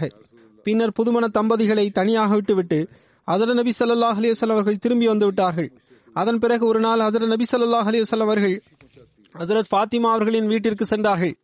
அப்போது ஹஜ்ரத் ஃபாத்திமா அவர்கள் கூறினார்கள், ஹாரிஸ் பின் நோமான் அன்சார் சஹாபிக்கு சில வீடுகள் உள்ளன. அவற்றில் ஒரு வீட்டை காலி செய்து நமக்கு தரும்படி தாங்கள் அவரிடம் கூற வேண்டும் என ஹஜ்ரத் நபி ஸல்லல்லாஹு அலைஹி வஸல்லம் அவரிடம் விண்ணப்பித்தார்கள். அப்போது ஹஜ்ரத் நபி ஸல்லல்லாஹு அலைஹி வஸல்லம் அவர்கள் கூறினார்கள், அவர்கள் நமக்காக ஏற்கனவே பல வீடுகளை காலி செய்துள்ளார்கள். இப்போது அவர்களுக்கு இதனை கூறுவதற்கு எனக்கு வெட்கமாக உள்ளது என்று கூறினார்கள். ஹஜ்ரத் ஹாரிசா அவர்களுக்கு எப்போது எப்படி இந்த தகவல் கிடைத்தது என்பது தெரியவில்லை. அவர்கள் ஓடோடி வந்தார்கள். மேலும் ஹஜ்ரத் நபி ஸல்லல்லாஹு அலைஹி வஸல்லம் அவரிடம், அல்லாஹின் தூதர் ஸல்லல்லாஹு அலைஹி வஸல்லம் அவர்களே, என்னிடம் இருப்பதெல்லாம் தங்களுக்கே உரியதாகும். அல்லாஹின் மீது ஆணையாக, நீங்கள் என்னிடமிருந்து ஒப்புக்கொள்கின்ற விஷயத்தால் எனக்கு மிகவும் மகிழ்ச்சி ஏற்படுகின்றது என்றும் கூறினார்கள். மேலும் என்னிடம் இருக்கின்ற விஷயத்தை விட நான் உங்களுக்கு கொடுக்கின்ற விஷயம்தான் எனக்கு சிறந்ததாகும் என்றும் கூறினார்கள். இந்த களப்பற்ற சஹாபி அடம்பிடித்து தனது ஒரு வீட்டை காலி செய்து அவர்களிடம் ஒப்படைத்து விட்டார்கள். ஹஜ்ரத் அலி ரலியல்லாஹு அன்ஹு அவர்கள் மற்றும் ஹஜ்ரத் ஃபாத்திமா ஆகியோர் அந்த வீட்டிற்கு சென்று விட்டார்கள். ஹஜ்ரத் அலி ரலியல்லாஹு அன்ஹு மற்றும் ஹஜ்ரத் ஃபாத்திமா ஆகிய இருவரும் தங்களது ஏழ்மையிலும் வறுமையிலும் போதுமென்ற மனதை வெளிப்படுத்தினார்கள். ஒரு அறிவிப்பில் வருகின்றது, ஹஜ்ரத் அலி ரலியல்லாஹு அன்ஹு அவர்கள் கூறினார்கள், ஹஜ்ரத் ஃபாத்திமா அவர்கள் உரலில் அரைப்பதால் தமது கைகளில் வேதனை ஏற்படுவதாக முறையிட்டார்கள். ஹஜ்ரத் நபி ஸல்லல்லாஹு அலைஹி வஸல்லம் அவரிடத்தில் சில கைதிகள் இருந்தார்கள். எனவே ஃபாத்திமா அவர்கள் ஹஜ்ரத் நபி ஸல்லல்லாஹு அலைஹி வஸல்லம் அவரிடம் சென்றார்கள். ஆனால் அப்போது அன்னாரை சந்திக்க முடியவில்லை. ஹஜ்ரத் ஃபாத்திமா அவர்கள் ஹசரத் ஆயிஷா அவர்களை சந்தித்துவிட்டு செல்லும்படி கூறப்பட்டது. மேலும் அவர்கள் அன்னாரிடம் தான் வந்த விவரத்தை கூறினார்கள். ஹசரத் நபி ஸல்லல்லாஹு அலைஹி வஸல்லம் அவர்கள் வருகை தந்தவுடன் ஹசரத் ஆயிஷா அவர்கள் ஹசரத் ஃபாத்திமா அவர்கள் வந்த விஷயத்தை பற்றி எடுத்து கூறினார்கள். ஹசரத் அலி ரலியல்லாஹு அன்ஹு அவர்கள் கூறுகின்றார்கள், நாங்கள் அன்றைய தினம் படுக்கைக்கு சென்றுவிட்ட பிறகு ஹசரத் நபி ஸல்லல்லாஹு அலைஹி வஸல்லம் அவர்கள் எங்களிடம் வருகை தந்தார்கள். நாங்கள் எழ முற்பட்டோம். அப்போது ஹசரத் நபி ஸல்லல்லாஹு அலைஹி வஸல்லம் அவர்கள், நீங்கள் உங்களது இடத்திலேயே இருந்து கொள்ளுங்கள் என்று கூறினார்கள். பின்னர் எங்களுக்கு இடையில் அமர்ந்து கொண்டார்கள். எந்த அளவுக்கு என்றால், அன்னாரின் பாதங்களின் குளிர்ச்சியை நான் எனது நெஞ்சத்தில் உணர்ந்தேன். நீங்கள் கேட்ட விஷயத்தை விட உங்கள் இருவருக்கும் சிறந்த விஷயம் ஒன்றை நான் கூறட்டுமா என ஹசரத் நபி ஸல்லல்லாஹு அலைஹி வஸல்லம் அவர்கள் கேட்டார்கள். பின்னர் கூறினார்கள், அது என்னவென்றால், நீங்கள் இருவரும் படுக்கையில் படுக்கும்போது முப்பத்தி நான்கு முறை அல்லாஹு அக்பர் என்று கூறுங்கள், முப்பத்தி மூன்று முறை சுபஹான் அல்லாஹ் என்று கூறுங்கள், முப்பத்தி மூன்று முறை அல்ஹம்துலில்லா என்று கூறுங்கள். இது உங்கள் இருவருக்கும் வேலையாட்களை விட மிக சிறந்த ஒன்றாகும் என்று கூறினார்கள். ஹசரத் அபு ஹுரைரா ரலியல்லாஹு அன்ஹு அவர்கள் அறிவிக்கின்றார்கள், ஹசரத் ஃபாத்திமா அவர்கள் ஹசரத் நபி ஸல்லல்லாஹு அலைஹி வஸல்லம் அவரிடம் வேலைக்கு ஆட்களை அனுப்பி வைப்பதற்கு விண்ணப்பிப்பதற்கு வருகை தந்தார்கள். மேலும் தனது பணியின் கஷ்டங்களையும் முறையிட்டார்கள். அப்போது ஹசரத் நபி ஸல்லல்லாஹு அலைஹி வஸல்லம் அவர்கள், எம்மிடம் உங்களுக்கு வேலைக்காரர் இல்லை என்று கூறினார்கள். அதாவது, இவ்வாறு உங்களுக்கு என்னிடமிருந்து வேலைக்கு ஆட்கள் கிடைக்காது, ஹசரத் நபி ஸல்லல்லாஹு அலைஹி வஸல்லம் அவர்கள் அன்னாருக்கு கொடுக்க விரும்பவில்லை என்பதே அதன் கருத்தாகும். ஆயினும் அன்னாருக்கு உரிமை இருந்த போதிலும் அன்னார் கொடுக்கவில்லை. ஹசரத் அலி ரலியல்லாஹு அன்ஹு அவர்களுக்கும் போர் செல்வங்களிலிருந்து உரிமை இருந்தது, ஆனால் அன்னார் கொடுக்கவில்லை. மாறாக ஹசரத் நபி ஸல்லல்லாஹு அலைஹி வஸல்லம் அவர்கள் கூறினார்கள், உங்களுக்கு வேலைக்கு ஆட்களை தருவதை விட நான் உங்களுக்கு மிக சிறந்த ஒன்றை தரட்டுமா கூறட்டுமா என்று கேட்டார்கள். நீங்கள் உங்கள் படுக்கைக்கு செல்லும் போது முப்பத்தி மூன்று முறை சுபஹான் அல்லாஹ் என்றும், முப்பத்தி மூன்று முறை அல்ஹம்துலில்லா என்றும், முப்பத்தி நான்கு முறை அல்லாஹு அக்பர் என்றும் கூறுங்கள் என்று கூறினார்கள். இது சஹி முஸ்லிமின் அறிவிப்பாகும். ஹசரத் நபி ஸல்லல்லாஹு அலைஹி வஸல்லம் அவர்களின் வாழ்க்கை வரலாற்றை எடுத்துரைத்தவாறு இந்த சம்பவத்தை ஹசரத் முஸ்லிம் ரலியல்லாஹு அன்ஹு அவர்கள் இவ்வாறு குறிப்பிடுகின்றார்கள். முதலில் புகாரியின் ஆதாரத்தின் அடிப்படையில் இந்த ஹதீஸை அன்னார் குறிப்பிட்டுள்ளார்கள். அதாவது, ஹசரத் ஃபாத்திமா அவர்கள் புகார் செய்தார்கள், உரலில் அரைப்பதால் அவர்களுக்கு துன்பம் ஏற்படுகின்றது என்றும் கூறினார்கள். இதற்கிடையில் ஹசரத் நபி ஸல்லல்லாஹு அலைஹி வஸல்லம் அவரிடத்தில் கொஞ்சம் அடிமைகள் கொண்டு வரப்பட்டார்கள். எனவே ஹசரத் ஃபாத்திமா அவர்கள் ஹசரத் நபி ஸல்லல்லாஹு அலைஹி வஸல்லம் அவரிடம் சென்றார்கள். ஆனால் அப்போது ஹசரத் நபி ஸல்லல்லாஹு அலைஹி வஸல்லம் அவர்கள் வீட்டில் இல்லை. எனவே ஃபாத்திமா அவர்களால் ஹசரத் நபி ஸல்லல்லாஹு அலைஹி வஸல்லம் அவர்களை சந்திக்க முடியவில்லை. எனவே ஹசரத் ஆயிஷா அவர்களிடம் தனது வருகை நோக்கத்தை பற்றி தகவல் கொடுத்துவிட்டு வந்துவிட்டார்கள். அதன் காரணமாக ஹசரத் நபி ஸல்லல்லாஹு அலைஹி வஸல்லம் அவர்கள் எங்களிடத்தில் வருகை தந்தார்கள். நாங்கள் அப்போது படுக்கையில் படுத்துவிட்டோம். நான் அன்னாரை கண்டதும் எழுந்து நிற்க முயற்சி செய்தேன் என்று ஹசரத் அலி ரலியல்லாஹு அன்ஹு அவர்கள் கூறினார்கள். ஆனால் ஹசரத் நபி ஸல்லல்லாஹு அலைஹி வஸல்லம் அவர்கள், நீங்கள் உங்களது இடத்திலேயே அமர்ந்திருங்கள் என்று கூறினார்கள். பின்னர் எங்கள் இருவருக்கும் இடையில் ஹசரத் நபி ஸல்லல்லாஹு அலைஹி வஸல்லம் அவர்கள் அமர்ந்து கொண்டார்கள். எந்த அளவுக்கு என்றால், அன்னாரின் பாதங்களில் உள்ள குளிர்ச்சியை நான் எனது நெஞ்சத்தில் உணர்ந்தேன். அன்னார் அமர்ந்த பிறகு கூறினார்கள், நீங்கள் கேட்ட விஷயத்தை விட சிறந்த ஒன்றை நான் உங்களுக்கு கூறட்டுமா என்று கேட்டார்கள். அது என்னவென்றால், நீங்கள் படுக்கைக்கு செல்லும் போது முப்பத்தி நான்கு முறை தக்பீர் கூறுங்கள், அல்லாஹ் அக்பர் என்று கூறுங்கள், முப்பத்தி மூன்று முறை சுபஹானல்லா என்றும், முப்பத்தி மூன்று முறை அல்ஹம்துலில்லா என்றும் கூறுங்கள். இது உங்களுக்கு வேலை ஆட்களை விட சிறந்ததாக இருக்கும்.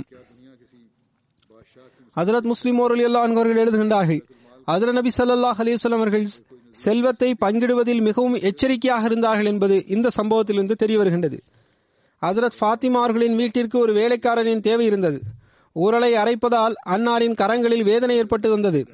அவ்வாறு இருந்த போதிலும் பிரித்து கொடுப்பதற்காக தன்னிடம் வந்த செல்வங்களை சஹாபாக்களுக்கு மட்டுமே ஹசரத் நபி ஸல்லல்லாஹு அலைஹி வஸல்லம் அவர்கள் பங்கிட்டு கொடுத்தார்கள். ஹசரத் அலி ரலியல்லாஹு அன்ஹு அவர்களுக்கும் அதில் உரிமை இருந்திருக்க கூடும், ஹசரத் ஃபாத்திமா அவர்களுக்கும் கூட அதில் உரிமை இருந்திருக்கும். ஆனால் ஹசரத் நபி ஸல்லல்லாஹு அலைஹி வஸல்லம் அவர்கள் மிகவும் எச்சரிக்கையாக செயலாற்றினார்கள். அந்த செல்வங்களிலிருந்து தனது அன்பர்களுக்கும் தனது உறவினர்களுக்கும் கொடுத்து விடுவதை ஹசரத் நபி ஸல்லல்லாஹு அலைஹி வஸல்லம் அவர்கள் விரும்பவில்லை. ஏனென்றால் எதிர்காலத்தில் இதிலிருந்து மக்கள் ஏதாவது ஒரு விளைவுகளை தேடிக்கொள்வது சாத்தியமானதாக இருந்தது. அரசன் மக்களின் செல்வத்தை தமக்கு ஆகுமானதாக கருதி கொள்வதுண்டு. ஆனால் ஹசரத் நபி ஸல்லல்லாஹு அலைஹி வஸல்லம் அவர்கள் தம்மிடம் பங்கிட்டுக் கொடுப்பதற்காக கொண்டு வரப்பட்ட அடிமைகளில் எவரையும் ஹசரத் ஃபாத்திமா ரலியல்லாஹு அன்ஹா அவர்களுக்கு கொடுக்கவில்லை. இந்த இடத்தில் இதனையும் நினைவிற்கொள்ள வேண்டும். இந்த செல்வங்களில் இறைவன் அன்னாருக்கும் அன்னாரின் உறவினருக்கும் பங்கை நிர்ணயித்திருந்தான். அதிலிருந்து அன்னார் செலவழித்து வந்தார்கள். மேலும் தம்மை சார்ந்தவர்களுக்கும் கொடுத்து வந்தார்கள். ஆயினும் ஒரு பொருள் பைத்துல் மாலிற்கு சொந்தமாக ஆகிவிடாத வரை அன்னார் மிகவும் எச்சரிக்கையாக இருந்தார்கள். இதற்கு நிகரான உதாரணம் கிடைக்க முடியும் என்றால் அதுவும் ஹஜ்ரத் நபி ஸல்லல்லாஹு அலைஹி வஸல்லம் அவர்களின் அருளுக்குரிய இருப்பின் அடிமைகளிடமிருந்தே கிடைக்க முடியும். மற்ற மார்க்கத்தினரிடமிருந்து இதற்கு நிகரான உதாரணம் ஒருபோதும் எங்கேயும் கிடைக்க முடியாது. ஹசரத் அலி பின் அபு தாலிப் அவர்கள் அறிவிக்கின்றார்கள், ஹசரத் நபி ஸல்லல்லாஹு அலைஹி வஸல்லம் அவர்கள் ஓர் இரவில் அவர்களுக்கும் அவர்களது மனைவிக்கும் இடையில் வருகை தந்தார்கள். நீங்கள் இருவரும் தொழுது வருகின்றீர்களா என்று கேட்டார்கள். அப்போது அல்லாஹ்வின் தூதர் ஸல்லல்லாஹு அலைஹி வஸல்லம் அவர்களே, எங்களது உயிர்கள் அல்லாஹ்வின் கரத்தில் உள்ளன, அவன் விரும்பும்போது எங்களை எழுப்புகின்றான், நாங்களும் எழுந்து விடுகின்றோம் என்று நான் கூறினேன். ஹஜ்ரத் நபி ஸல்லல்லாஹு அலைஹி வஸல்லம் அவர்கள் அதற்கு எந்த பதிலும் தரவில்லை. அன்னார் திரும்பி சென்று விட்டார்கள். அதாவது தஹஜ்ஜுத் தொழவில்லையா என்பதே அதன் கருத்தாகும். அன்னார் தஹஜ்ஜுத் தொழுகை பற்றியே கேட்டார்கள். தஹஜ்ஜுத் நேரத்தில் எங்களது கண்கள் விழித்துவிட்டால் அது அல்லாஹ்வின் விருப்பமாகும்.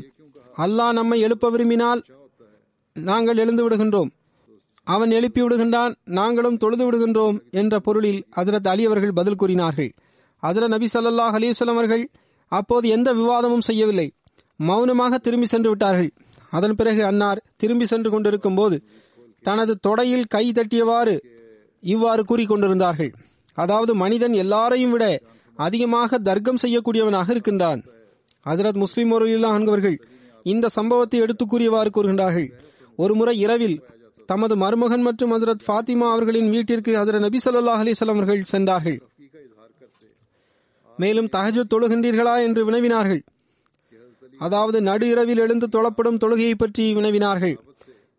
அதற்கு ஹஜ்ரத் அலி அவர்கள், அல்லாஹ்வின் தூதர் ஸல்லல்லாஹு அலைஹி வஸல்லம் அவர்களே, நாங்கள் தொழுவதற்கு முயற்சி செய்து வருகின்றோம், ஆனால் இறைவனின் விருப்பத்தின் கீழ் சில நேரத்தில் நாங்கள் கண் விழிப்பதில்லை, எனவே தஹஜ்ஜுத் தொழுகையை விட்டுவிடுகின்றோம்.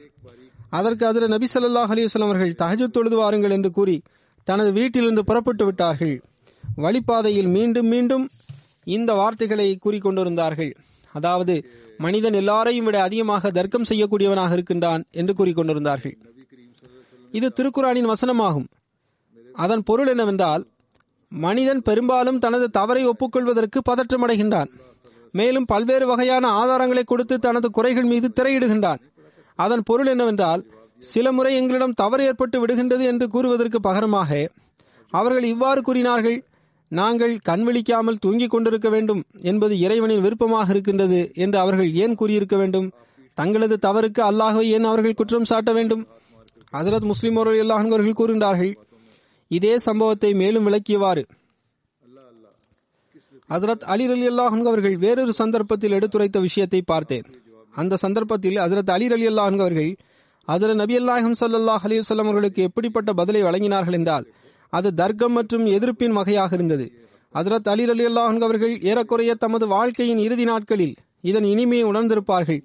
இப்போதும் கூட ஹஜ்ரத் நபி ஸல்லல்லாஹு அலைஹி வஸல்லம் அவர்கள் வெளிப்படுத்திய அதிருப்தியின் அந்த முன்மாதிரி மிகவும் சீர்தூக்கி பார்க்கப்பட வேண்டிய விஷயமாகும். ஹஜ்ரத் அலி ரலியல்லாஹு அன்ஹு அவர்கள் கூறுகின்றார்கள், அதாவது ஹஜ்ரத் நபி ஸல்லல்லாஹு அலைஹி வஸல்லம் அவர்கள் ஒரு இரவில் எனக்கும் ஃபாத்திமத்து ஸுஹரா அவர்களுக்கும் இடையில் வந்து அமர்ந்தார்கள். ஹஜ்ரத் ஃபாத்திமா அவர்கள் ஹஜ்ரத் நபி ஸல்லல்லாஹு அலைஹி வஸல்லம் அவர்களின் மகளாக இருந்தார்கள். மேலும் அன்னார், நீங்கள் தஹஜ்ஜுத் தொழுது வருகின்றீர்களா என்றும் எங்களிடம் கேட்டார்கள். அல்லாஹ்வின் தூதர் ஸல்லல்லாஹு அலைஹி வஸல்லம் அவர்களே, எங்களது உயிர்கள் அல்லாஹ்வின் பிடியில் உள்ளன, அவன் எங்களை எழுப்பும் போது நாங்கள் எழுந்து விடுகின்றோம் என்று நாங்கள் கூறினோம். ஹஜ்ரத் நபி ஸல்லல்லாஹு அலைஹி வஸல்லம் அவர்கள் இந்த விஷயத்தை கேட்டு திரும்பி சென்று விட்டார்கள். மேலும் என்னிடம் எதுவும் கூறவில்லை. பிறகு நான் அவரிடம் இது பற்றி கேட்டறிந்தேன். ஹஜ்ரத் நபி ஸல்லல்லாஹு அலைஹி வஸல்லம் அவர்கள் ஓரிடத்தில் முகத்தை திருப்பிக் கொண்டு நின்று கொண்டிருந்தார்கள். அன்னார் தனது தொடையில் கை கொண்டு அடித்தவாறு கூறினார்கள், அதாவது மனிதன் பெரும்பாலும் தர்க்கம் செய்ய தொடங்கி விடுகின்றான். அல்லாஹ்வே, எவ்வளவு நுட்பமான வழிமுறையை ஹஜ்ரத் அலி ரலியல்லாஹு அன்ஹு அவர்களுக்கு ஹஜ்ரத் நபி ஸல்லல்லாஹு அலைஹி வஸல்லம் அவர்கள் புரிய வைத்துள்ளார்கள். முதல் விஷயம், ஹஜ்ரத் அலி ரலியல்லாஹு அன்ஹு அவர்கள் இவ்வாறு பதிலளித்திருக்க கூடாது. அந்த இடத்தில் வேறொருவர் இருந்திருந்தால் அவர் அவரிடத்தில் தர்க்கம் செய்திருப்பார், எனது அந்தஸ்தை பாருங்கள், எனது கண்ணியத்தை பாருங்கள், மேலும் உங்களது பதிலையும் பாருங்கள் என்று கூறியிருப்பார். உங்களுக்கு எனது இந்த கூற்றை ரத்து செய்வதற்கு உரிமை இருக்கலாம். அதாவது மனிதன் நிர்பந்தத்திற்கு உள்ளாகி இருக்கின்றான். அவனது அனைத்து செயல்களும் அல்லாஹ்வின் பிடியிலேயே உள்ளன. அவன் எவ்வாறு விரும்புகின்றானோ அவ்வாறே செயல்பட வைக்கின்றான். இறைவன் விரும்பினால் தொழுகைக்கான பாக்கியத்தை வழங்குவான், இல்லை என்றால் அவன் வழங்க மாட்டான் என்பது இதன் பொருள் கிடையாது. பலவந்தம் என்ற விவகாரம் திருக்குரானுக்கு எதிரானதாகும். ஆனால் இந்த இரண்டு வழிமுறைகளிலும் ஹஜ்ரத் நபி ஸல்லல்லாஹு அலைஹி வஸல்லம் அவர்கள் எதையும் மேற்கொள்ளவில்லை. ஹஜ்ரத் அலி ரலியல்லாஹு அன்ஹு அவர்கள் மீது அன்னார் அதிருப்தி அடையவும் இல்லை. மேலும் தர்க்கம் செய்து ஹஜ்ரத் அலி ரலியல்லாஹு அன்ஹு அவர்களின் கூற்றிலுள்ள தவறையும் உணர்த்தவில்லை. மாறாக ஒரு பக்கமாக ஒதுங்கிக் கொண்டு அவர்களின் பதிலை கேட்டு தனது ஆச்சரியத்தை இவ்வாறு வெளிப்படுத்தினார்கள். அதாவது, மனிதன் மிகவும் வினோதமானவனாவான். எல்லா விஷயங்களிலும் ஏதாவது ஒரு ஒன்றை தனக்கு சாதகமாக ஆக்கிக் கொள்கின்றான். பின்னர் தர்க்கம் செய்ய தொடங்கிவிடுகின்றான். உண்மை என்னவென்றால், ஹஸரத் நபி ஸல்லல்லாஹு அலைஹி வஸல்லம் அவர்கள் இவ்வளவு கூறியதே தன்னுள் ஏராளமான நன்மைகளை கொண்டிருந்தது. எதிரிகளால் பத்தில் ஒரு பங்கை கூட அதற்கு இணையாக எவராலும் எவருடனும் தர்க்கம் செய்து விஷயங்களை புரிய வைக்க முடியாது. இந்த ஹதீஸிலிருந்து நமக்கு ஏராளமான விஷயங்கள் தெரிய வருகின்றன. இதிலிருந்து ஹஸரத் நபி ஸல்லல்லாஹு அலைஹி வஸல்லம் அவர்களின் நல்லொழுக்கத்தின் மீதும் ஒளிபாற்றப்படுகின்றது. இதே இடத்தில் அன்னாரை பற்றிய குறிப்பும் உகந்ததாக தோன்றுகின்றது. ஹஸரத் முஸ்லிம் ரலியல்லாஹு அன்ஹு அவர்கள் கூறுகின்றார்கள், முதலில் தெரிய வருவது என்னவென்றால், ஹஸரத் நபி ஸல்லல்லாஹு அலைஹி வஸல்லம் அவர்களுக்கு நேர்மையின் மீது எந்த அளவுக்கு அக்கறை இருந்தது. இரவு நேரத்தில் சென்று தனது உறவினர்களை கருத்தில் கொண்டார்கள். ஏராளமான நபர்கள் இருக்கின்றார்கள். அவர்கள் சுயம் நல்லவர்களாக இருக்கின்றார்கள். அவர்கள் மக்களுக்கும் நல்ல போதனைகளை வழங்குகின்றார்கள். ஆனால் அவர்களின் குடும்பத்தின் நிலை மோசமாக இருக்கின்றது. அவர்கள் தனது குடும்பத்தினரின் சீர்திருத்தம் நடைபெற வேண்டும் என்ற எண்ணம் கொள்வதில்லை. அப்படிப்பட்ட மக்களை பற்றியே ஒரு உதாரணம் பிரபலமானதாக உள்ளது. அதாவது, விளக்கிற்கு கீழே இருள் இருக்கும். அதாவது, விளக்கு தம்மை நோக்கி வரும் பொருட்களுக்கு ஒளியூட்டி விடுகின்றது. ஆனால் சுயம் அதற்கு கீழே இருள் இருக்கின்றது. இதேபோன்று இந்த மக்கள் பிறருக்கு அறிவுரை செய்வதற்காக சுற்றி திரிந்து கொண்டிருக்கின்றனர். ஆனால் தனது குடும்பத்தை பற்றி கவலை கொள்வதில்லை. நமது ஒளியிலிருந்து நமது வீடு மற்றும் குடும்பத்தினர் எவ்வாறு பயன்பெறலாம் என்று அவர்கள் சிந்திப்பதில்லை. ஆனால் ஹஸரத் நபி ஸல்லல்லாஹு அலைஹி வஸல்லம் அவர்கள் இந்த விஷயத்தை கருத்தில் கொண்டிருந்தார்கள். அவர்களின் அன்பர்களும் இந்த ஒளியிலிருந்து ஒளிபெற வேண்டும் என்று விரும்பினார்கள். எந்த ஒளியை கொண்டு உலகை ஒளியூட்ட விரும்பினார்களோ அதிலிருந்து அவர்களும் பயன்பெற வேண்டும் என்று விரும்பினார்கள். அதற்காக அவர்கள் இறை வணக்கமும் செய்தார்கள். மேலும் அவர்களை சோதிப்பதற்கும் ஆய்வு செய்வதிலும் ஈடுபட்டு வந்தார்கள்.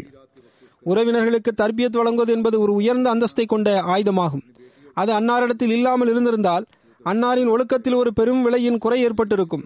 இரண்டாவது விஷயம் என்னவென்றால், ஹஸரத் நபி ஸல்லல்லாஹு அலைஹி வஸல்லம் அவர்கள் உலகிற்கு முன்னால் என்ன போதனை எடுத்து வைத்திருந்தார்களோ அதன் மீது அன்னாருக்கு முழுமையான நம்பிக்கை இருந்தது. ஒரு நிமிடத்திற்கு கூட அதில் அன்னார் சந்தேகம் கொள்ளவில்லை. சிலர் ஆட்சேபனை செய்வது போன்று உலகத்தை முட்டாளாக்குவதற்காகவும் தனது அரசாட்சியை நிலைவர செய்வதற்காகவும் இந்த அனைத்து ஏற்பாடுகளையும் ஹஸரத் நபி ஸல்லல்லாஹு அலைஹி வஸல்லம் அவர்கள் செய்து வந்தார்கள். நஅவுதுபில்லா, அவர்களுக்கு எந்த வகையும் வந்ததில்லை என்று எதிரிகள் ஆட்சேபனை செய்கின்றார்கள்.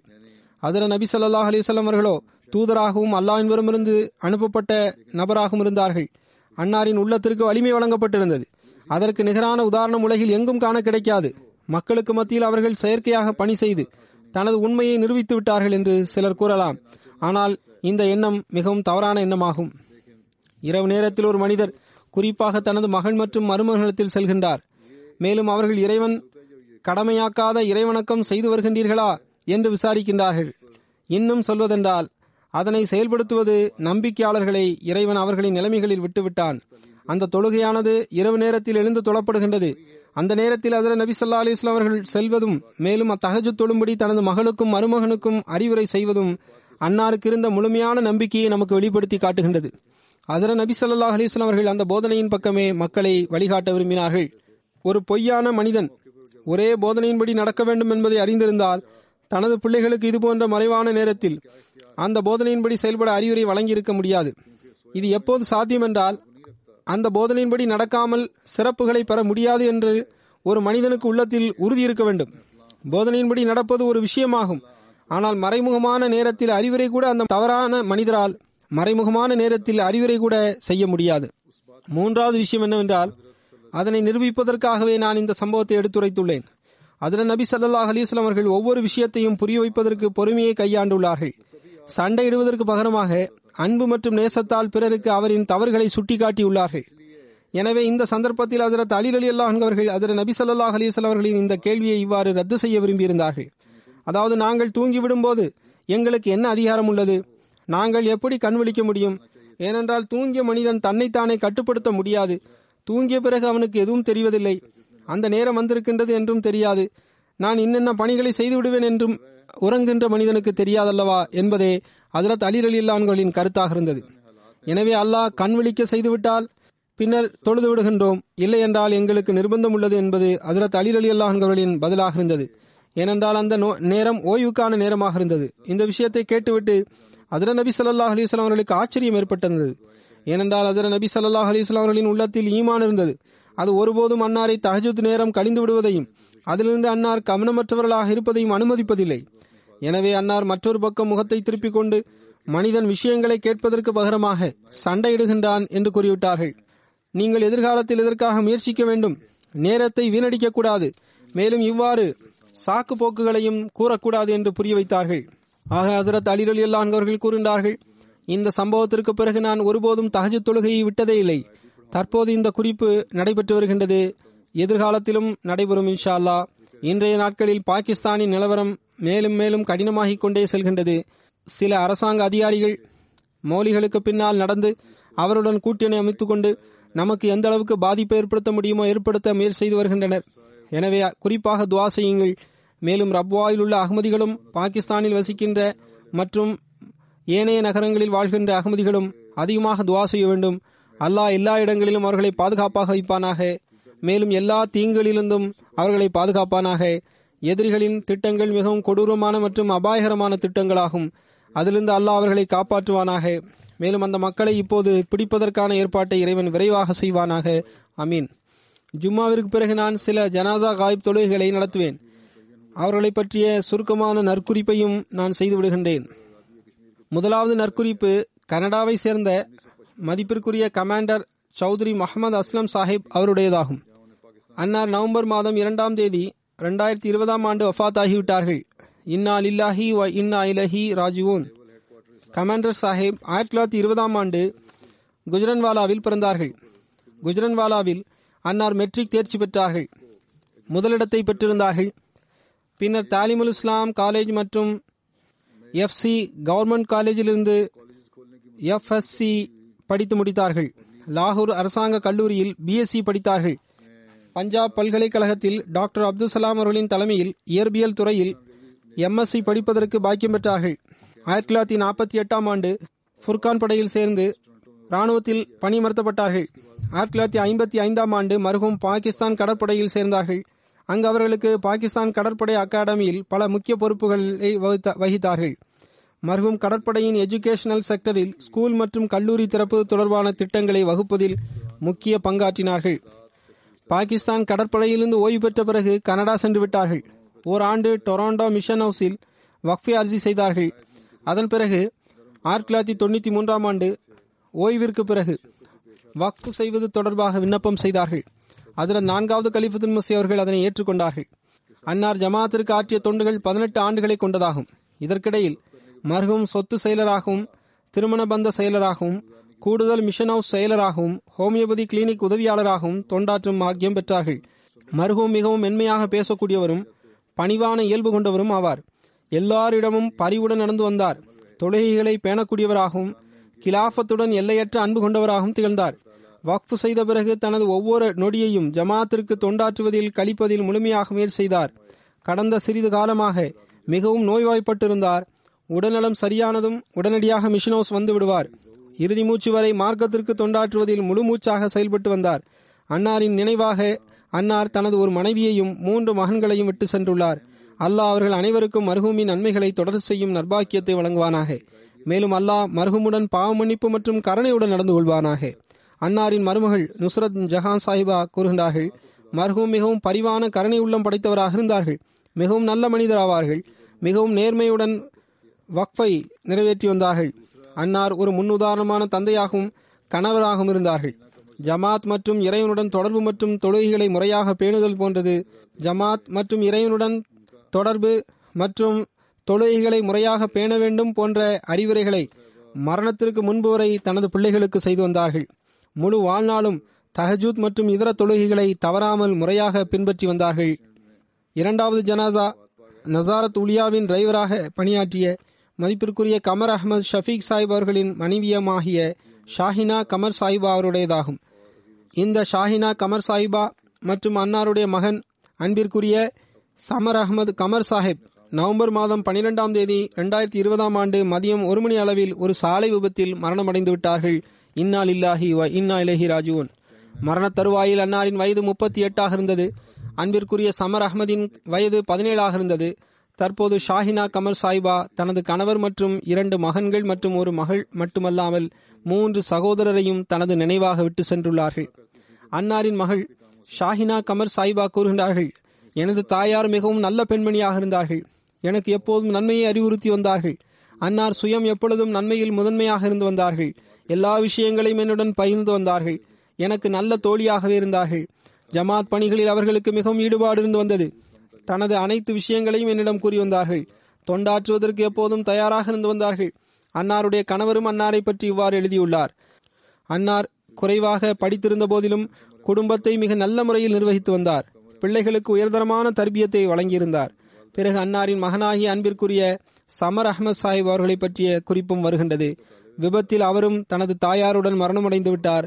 தாலிமுல் இஸ்லாம் கல்லூரியில் முதலாம் ஆண்டு மாணவராக இருந்தார். அல்லாஹின் அருளால் நன்கு படிக்கக்கூடியவராக இருந்தார்.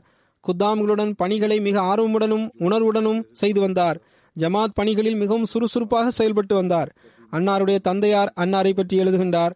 நான் சில முறை மூன்று நான்கு நாட்கள் தொடர்ச்சியாக பயணத்தில் இருக்கும்போது, அப்பா நீங்கள் கவலைப்படாதீர்கள், குடும்பத்தை நான் பார்த்துக் கொள்வேன் என்று என்னிடம் கூறுவார். நீங்கள் நிம்மதியுடன் உங்களது பணியை செய்து கொண்டே இருங்கள் என்றும் கூறுவார். மிகவும் பொறுப்புள்ள பிள்ளையாகவே இருந்தார். சமர் அஹமத் சாஹிப்பின் மூத்த சகோதரி சம்ரின் சாஹிபா கூறுகின்றார், எனது சகோதரர் மாஷா அல்லா மிகவும் நல்ல மனிதராக இருந்தார். அவருக்கு கோபம் வந்ததே கிடையாது. நான் அவரை திட்டிவிட்டாலும் கூட அவர் கோபப்பட்டதே கிடையாது. இன்னும் சொல்வதென்றால் பிள்ளைகளுடனும் சகோதர சகோதரிகளுடனும் மிகவும் அன்பு கொண்டிருந்தார். மற்ற சிறிய சகோதர சகோதரிகளும் இதையே எழுதியுள்ளார்கள். அல்லாஹ் மர்ஹூமுடன் பாவ மன்னிப்பு மற்றும் கருணையுடன் நடந்து கொள்வானாக. அல்லாஹ் இந்த முழு குடும்பத்திற்கும் பொறுமையையும் தைரியத்தையும் வழங்குவானாக. சிறிய பிள்ளைகளுக்கும் மேலும் அந்த பிள்ளைகளின் தந்தைக்கும் பொறுமையை வழங்குவானாக. அவரது இன்னொரு மகனும் மனைவியும் மரணமடைந்து விட்டார்கள். அடுத்த ஜனாசா மஹமது அப்சல் கோக்கர் சாஹிப் ஷஹீத் அவர்களின் மனைவியுமாகிய சயிதா அப்சல் கோக்கர் சாஹிபா அவருடையதாகும். அன்னார் அஷ்ரஃப் மஹ்மூத் கோக்கர் சாஹிப் ஷஹீத் அவர்களின் தாயும் ஆவார்கள். அன்னாரின் கணவரும் ஷஹீதாகியிருந்தார்கள். மகனும் ஷஹீதாகியிருந்தார்கள். டிசம்பர் மாதம் பனிரெண்டாம் தேதி இரண்டாயிரத்தி இருபதாம் ஆண்டு கனடாவில் மர்ஹூம் வஃபாத்தாகிவிட்டார்கள். இன்னாலில்லாஹி வ இன்னா இலைஹி ராஜிஊன். கணவன் மற்றும் மகனின் ஷகாதத்திற்கு பிறகு அவர்களுக்கு மிக கடினமான சூழ்நிலையை எதிர்கொள்ள நேரிட்டது. ஆனால் அன்னார் ஒவ்வொரு கஷ்டத்தையும் மிகவும் பொறுமையுடனும் தைரியத்துடனும் எதிர்கொண்டார்கள். மிக சுய மரியாதையுடன் வாழ்க்கையை கழித்து வந்தார்கள். எப்போதும் எந்த முறையிலும் செய்தது கிடையாது. மூன்று பிள்ளைகளின் திருமணத்திற்கான கடமையையும் மிக அழகிய முறையில் நிறைவேற்றினார்கள். சில ஆண்டுகளுக்கு முன்பு தனது மற்றொரு இளம் மகனாகிய ஆசிஃப் மஹமூத் கோக்கர் சாஹிப்பின் மரணமும் திடீரென நிகழ்ந்தது. அந்த துன்பத்தையும் அன்னார் சகித்து கொண்டார்கள். அந்த சந்தர்ப்பத்திலும் மிகவும் பொறுமையுடன் செயல்பட்டார்கள். தனது அனைத்து நண்பர்களுடனும் மிக கனிவுடன் நடந்து கொண்டார்கள். நல்ல விருந்து உபசரிப்பு செய்பவராக இருந்தார்கள். ஏழைகளை பராமரிப்பவராகவும் இருந்தார்கள். கிலாஃபத்துடன் அன்பு மரியாதை மற்றும் பற்று கொண்டவராக இருந்தார்கள். ஜமாத்தின் திட்டங்களில் போட்டி போட்டுக்கொண்டு பங்கு பெறக்கூடியவராக இருந்தார்கள். முழு வாழ்நாளிலும் தனது பெற்றோர்கள் தனது ஷஹீத் கணவர் மற்றும் மகன்களின் பெயரால் தான தர்மங்களை செய்து வந்தார்கள். அன்னாரின் பெற்றோர் மதிப்பிற்குரிய அப்சல் கரீம் சாஹிப் மற்றும் சுக்ரா பேகம் சாஹிபா அகமதியத்தின் அர்ப்பணிப்பு கொண்ட நபர்களாக திகழ்ந்தனர். அன்னார் மதிப்பிற்குரிய மிர்சா முஜீப் அஹமத் சாஹிப் மற்றும் மிர்சா அப்சலுர் ரஹ்மான் சாஹிப் ஆகியோரின் மூத்த சகோதரியாக இருந்தார்கள். மர்ஹுமா அல்லாஹின் அருளால் வசிய செய்திருந்தார்கள். அன்னார் தனது நினைவாக தனது மகன் மதிப்பிற்குரிய பிலால் அஹமத் கோக்கர் சாஹிப் மற்றும் தையிபா குரைஷி சாஹிபா, தாஹிர் மாஜித் சாஹிபா மற்றும் சமீனா கோக்கர் சாஹிபா என்ற மூன்று மகள்களையும் விட்டுவிட்டு சென்றுள்ளார்கள். அல்லாஹ் மர்ஹூமாவின் அந்தஸ்துகளை உயர்த்துவானாக. பாவ மன்னிப்பு மற்றும் கருணையுடன் நடந்து கொள்வானாக. மேலும் அவர்களின் பிள்ளைகளுக்கும் தனது தாயின் நன்மைகளை தொடர் செய்யும் நற்பாக்கியத்தையும் வழங்குவானாக.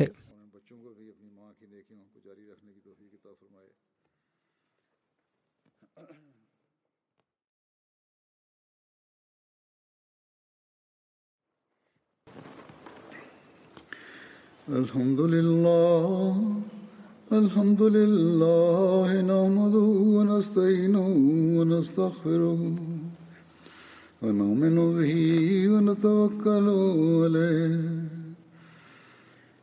வ நஅஊசு பில்லாஹி மின் ஷுரூரி அன்ஃபுஸினா வ மின் ஸய்யிஆத்தி அமாலினா. من يهد الله فلا مضل له ومن يضلل فلا هادي له ونشهد أن لا إله إلا الله ونشهد أن محمدا عبده ورسوله. عباد الله رحمكم الله. إن الله يأمر بالعدل والإحسان وإيتاء ذي القربى وينهى عن الفحشاء والمنكر والبغي يعظكم لعلكم تذكرون اذكروا الله يذكركم وادعوه يستجب لكم ولذكر الله أكبر.